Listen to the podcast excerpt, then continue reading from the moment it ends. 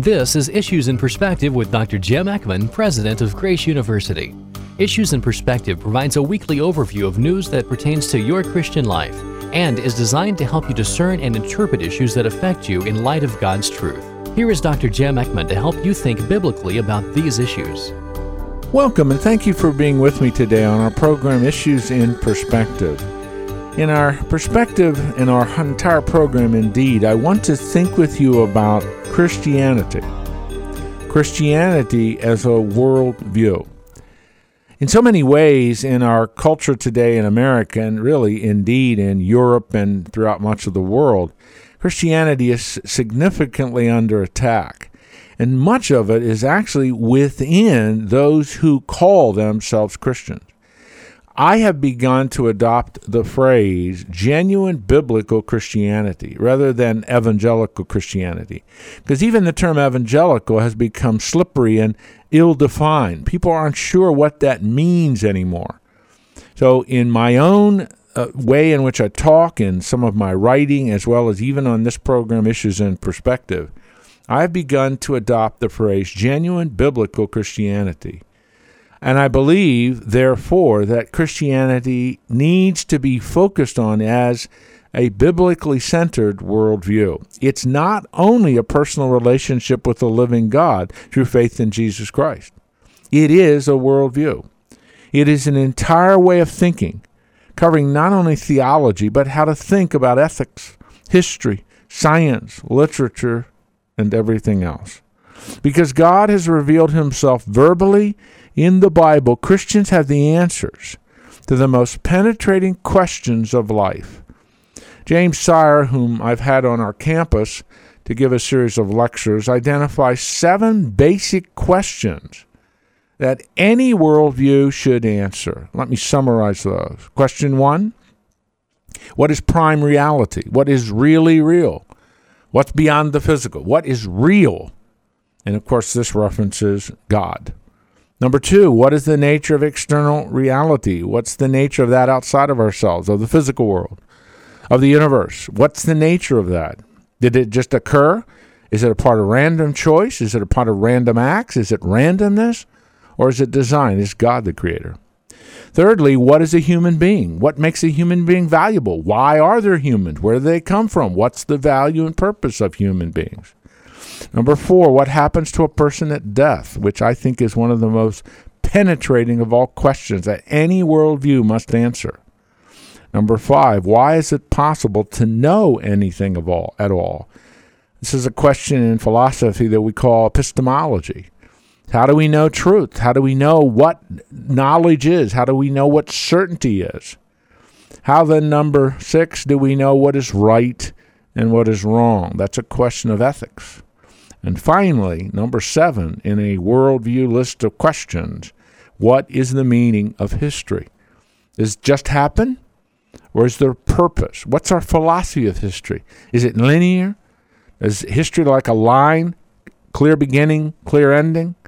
Or is it kind of circular? Is it is it like a, a ladder or like an escalator? It's progress.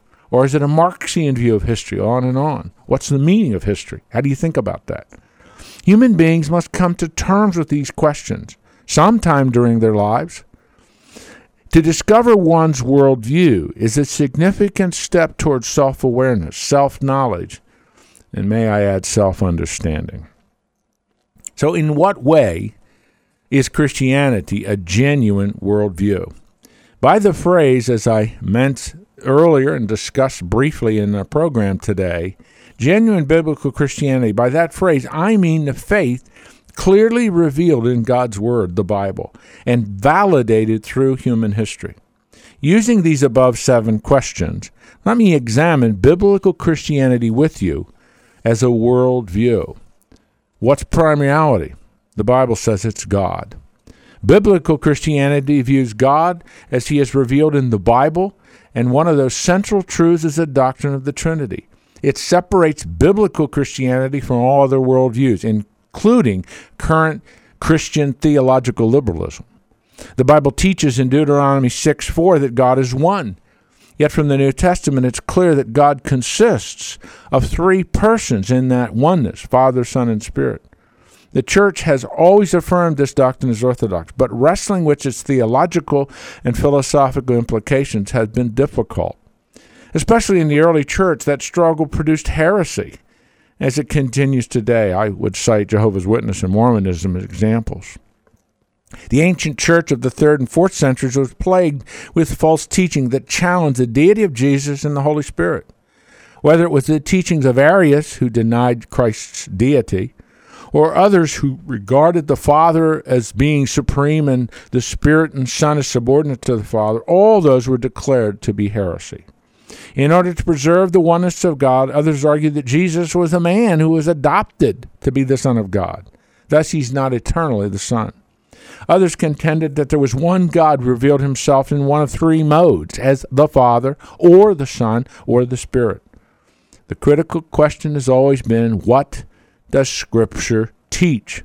More specifically, what precise descriptive words will guard the church against heresy when it comes to the relationship between the Father, Son, and Spirit. The biblical teaching on God as Trinity argues that we must always separate the terms essence and person. They are not synonyms. Essence is what makes God God. Attributes such as the omnipotence, omnipresence, omniscience of God are involved here.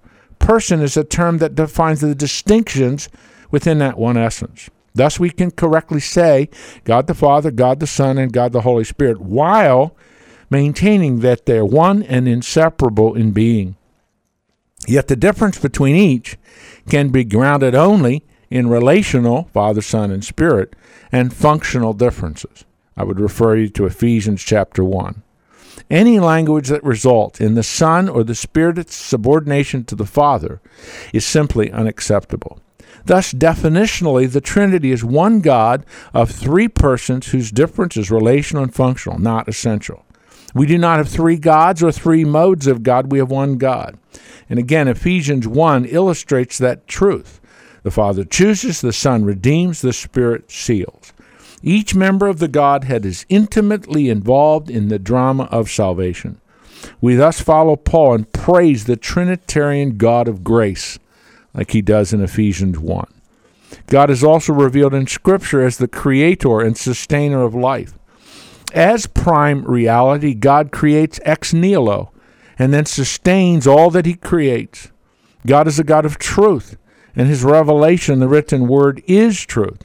He's a personal God who seeks intimacy and fellowship with his creatures. Therefore, atheism, pantheism, polytheism are not viable options for understanding God as prime reality. Secondly, what about Jesus? Without question, the defining issue of biblical Christianity is Jesus Christ. Only a Jesus who is truly God and truly man can provide a complete salvation for humanity. He must be fully human to be our substitute for sin. He must be fully God to be our perfect substitute for sin, the Lamb of God. For that reason, biblical Christianity has always taught that Jesus is both God and man, the God man. How do his deity and his humanity in one person relate to each other? for he is both God and man in one person. Both natures are joined in a miraculous way, so that neither is damaged, diminished, or impaired. He is then undiminished deity plus perfect humanity united in one person without any confusion of the two natures. In an absolute sense, he is the God man. Therefore, when describing Jesus, any choice of words that diminishes his deity or his humanity is incorrect and heretical. Only words that preserve both his complete deity and his complete humanity are acceptable. A complete salvation demands it. Faith in the God man Jesus Christ procures it. How then does Christianity, genuine biblical Christianity, look at salvation?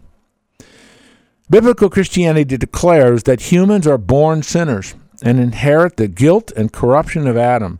For when Adam sinned, all sinned. That's what Paul explained in Romans 5. Therefore, the fundamental problem of the human race is not political, social, economic, or psychological, it is spiritual. Following the anticipation by the Apostle Paul in Romans and Galatians, the Bible defines the solution to the human problem of sin as the free grace gospel offered in Jesus Christ. God's grace is thus absolutely essential for human salvation, and that grace is magnified in Jesus. How does one appropriate God's grace in Jesus?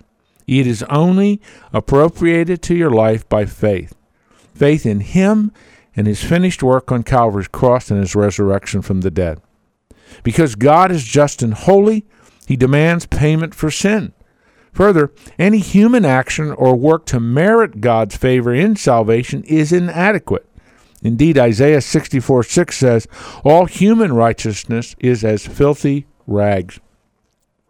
This situation, therefore, appears hopeless.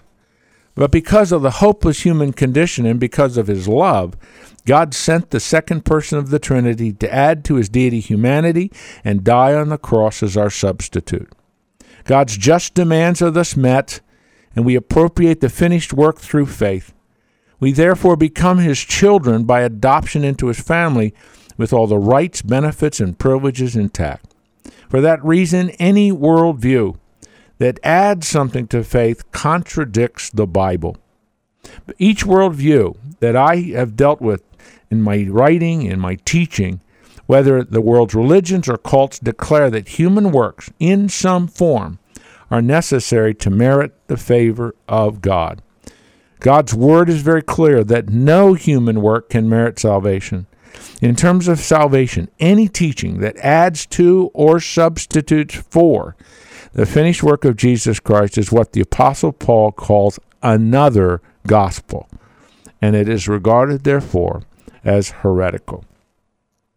Now, this leads me to the fourth category of a worldview that of ethics. Ethical behavior is tied to your worldview. There is no question about that. Whether one worships the gods of the world religions or the heretical god of the cults, Worldview determines ethical behavior. The thesis of this section is that biblical Christianity roots ethics in God's moral law revealed in His Word. Erwin Lutzer, a favorite writer of mine, makes this compelling argument. If naturalism, there is no God, is false, and if theism is true, there is a God, therefore God is responsible for all that is, his revelation is possible. And if revelation is possible, he reveals himself, then absolute standards are possible, should the deity choose to make them known. Has God made these standards known? The resounding answer of biblical Christianity is yes. He has chosen to reveal himself in his Son, through his creation, and through his Word. And we know about the Son through the Word of God. These propositional truths form the basis for ethical absolutes. Well, what are these propositional truths that constitute the Christian ethical framework? Let me suggest a couple. God's moral revelation in His Word is really an expression of His own nature. He is holy. Therefore, He insists that His human creatures also be holy. If they do not, judgment follows. Hence, the vital nature of Jesus' substitutionary atonement. Appropriating that atoning work by faith makes us holy and therefore acceptable to God. That same argument is made about God's ethical standards of truth, beauty, love, life, sexuality, and so on. Secondly, in terms of this ethical framework, God's moral and ethical system consists of more than external conformity to his moral code. It centers on conformity with internal issues of motivation and personal attitudes. Jesus' teaching in the Sermon on the Mount presses this point. The ethical standard of prohibiting adultery, for example, involves more than just the external act and obeying that. It also involves lusting with the heart after a woman. The ethical standard of prohibiting murder involves more than the external act. It involves a standard of bitterness and hatred and anger in your heart. Jesus talks about that in Matthew 5. That's why, finally, in this uh, matter of ethics, God provides the absolute criteria for determining the value of humanity. because each is arbitrary and relative physical, economic, mental, social, cultural criteria are all inadequate for assigned value to human beings. Your physical makeup, your economic standing, your mental ability, none of those are valid criteria. God creates human beings in his image. And that establishes the first and absolute criteria for assigning value.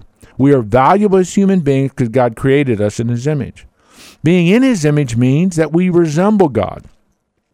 Humans possess self consciousness, self will, moral responsibility. In intellect, emotion, and will, we resemble God. What was lost in the fall was righteousness, holiness, knowledge. These are renewed in Christ. In Christ. Being in God's image also means we represent God. God's purpose in creating human beings is functional. We have the responsibility of dominion over His world and of being fruitful and multiplying. Humans represent God as His steward over His world. That concept is emphasized in Genesis 2, reiterated in Psalm 8 and Psalm 110. Humans are God's vice regents over His creation, with the power to control, regulate, and harness its potential. The fall did not abolish this stewardship, it enhanced it, because Satan is the usurper of human role as stewards and the enemy of humanity in this dominion status. Man lives out of harmony with himself and with nature created to rule, humans find that the crown has fallen from their bow. Jesus Christ restores that. In Jesus, our stewardship, responsibility, and dominion status in its perfection is restored. And in my judgment, we will see that in its fullness in the millennial kingdom of the Lord Jesus Christ. Finally, in this itemization of Christianity as a worldview, let me make a comment about history. Past historical perspectives offer little help today. The ancient Greeks adhered to a cyclical philosophy of history that saw history as a series of repetitive cycles, the old idea that history repeats itself. The religions of Hinduism, Buddhism, and the amorphous New Age movement, with their common emphasis on reincarnation, all view history in exactly the same manner. The common element of all of these is an absence of hope and meaning and purpose. Other approaches to history are inadequate as well. The 18th century Enlightenment in Europe saw history through the grid of progress. The scientific revolution of the preceding century, the 1600s, and the certainty of constructing a science of man created optimism about humanity. And it viewed human perfectibility as imminent and possible but destroyed by the carnage of the 20th century, two world wars and the Holocaust, the view of progress is no longer viable. Not many people believe in that as a philosophy of history. Modern existentialism or even postmodernism offer no meaning to history except individual autonomy and choice. Biblical Christianity offers another approach to history, one rooted in God's revelation, one that gives hope and solid confidence for the future. That approach to history has four elements. First, the Bible calls for a worldview that rejects the cyclical model of history. The ancient Hebrews saw history as a line with a beginning, a middle, and an end. Creation marked the initiation of history with God creating the universe ex nihilo. The Old Testament evidences God revealing himself to men and women through many means, while the New Testament demonstrates God's power and his purposes through miracles and the sign gifts. The greatest revolution, revelation, of course, the incarnation of Jesus, bifurcates history. And when he returns, Christ will bring history to an end. For then, the Christian, as a Christian looks at history, it's linear, its purpose, its meaning is clear, and it's a history filled with hope, all wrapped around the second coming of Jesus. Secondly, to the Christian, approaching history is a deep seated commitment to God's sovereignty. Daniel 4, verses 17 and 25 both affirm in the message to Nebuchadnezzar that God rules in the affairs of men, seeking the counsel of no one. The Old Testament declares God's sovereignty, that it entails overruling even the evil deeds of men so that his purposes can be achieved. The narrative of Joseph in Genesis details this. He even says, as he is meeting with his brothers, after throughout the book, in the end chapters of Genesis, the Lord was with Joseph, the Lord was with Joseph. God's purpose was to preserve life, and Joseph was the means to doing that. And as he explains this to his brothers, he says, You guys meant that for evil. God meant it for good. 2 Samuel 17 demonstrates that God thwarted the counsel of Absalom's advisor Ahithophel to secure the safety of David's retreat. The crucifixion of Jesus constitutes the foremost New Testament example of God's sovereignty in the face of evil. Acts 4 depicts the monstrous evil of, of, God, of Jesus' crucifixion as under God's sovereign control. A third element in the Christian approach to history is that God uses pagan nations to accomplish his ends. When Jeremiah warned Judah that God was about to judge them for their spiritual adultery, he showed God summoning Nebuchadnezzar, and he calls him my servant. In Jeremiah 27, God declares that all nations shall serve him, his son, his grandson, until the time his own land has come, referring to Nebuchadnezzar. When Isaiah prophesied the coming liberation of the exiles from captivity, he prophetically named the Persian ruler Cyrus as the one to effect that liberation. God says of Cyrus, He is my servant. He will perform all my desire, whom I have taken by the right hand to subdue nations before him. The Bible strips away the surface of history and reveals the transcendent sovereign God moving history his way. Finally, the Christian approach to history focuses on the principle of justice. When he uses a pagan nation to accomplish his ends, as he did in choosing Babylon to judge Judah, his justice demands that that nation likewise be judged. That's why we see in Jeremiah 50 God calling the nations to bring judgment against Babylon. When the nation God raised up to accomplish his purposes is done, he judges that nation righteously and justly. Rarely today can you and I approach the world events that are unfolding before us with the certainty of Jeremiah. But we can gain a principle that produces confidence and certainty. God stands above the line of history as the sovereign. Our assurance is that He controls all that occurs along that line for His glorious purposes. There's no geographical refuge that can guarantee such security. That comes only from faith and trust in Jesus. Genuine biblical Christianity is a holistic worldview that provides the answers to the key questions of life. It is now under severe attack. This postmodern and secular world sees biblical Christianity as the only major worldview that they stand against. Christianity is articulating a set of ethical absolutes. That's why it is the enemy of pluralism and relativism. There is a clear articulation of the major tenets of biblical Christianity in this perspective. It offers hope, it offers certainty, and it offers confidence. Without seeing Christianity as a genuine, biblically centered worldview, we lose much. But as we study, as we hear the messages from our pastor, as we read the scriptures ourselves, we're able to put together a full orbed, complete, well integrated worldview. There's always tension, there's always a mystery, there's always uncertainty, but our trust and faith is in God. It is He who is accomplishing His purposes, and our trust and our faith and our confidence is in Him. May you take seriously this proposition that not only Christianity is a personal relationship with the living God, it is a complete worldview. That enables us to have the mind of Christ as we live in this very dark world.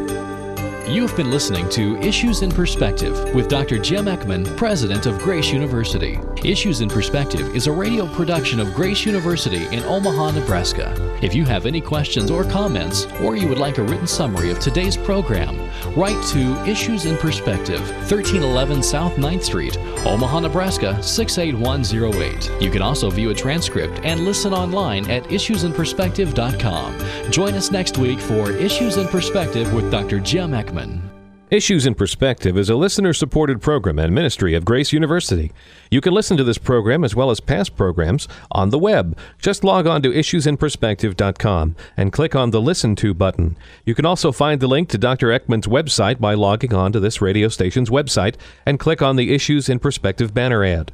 Issues in Perspective depends on listeners like you in order to broadcast on this station and other Christian radio stations across the country.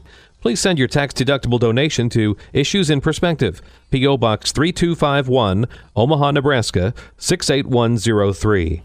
Your generous donation will help spread the word of God and how it relates to culturally engaged Christians in today's world.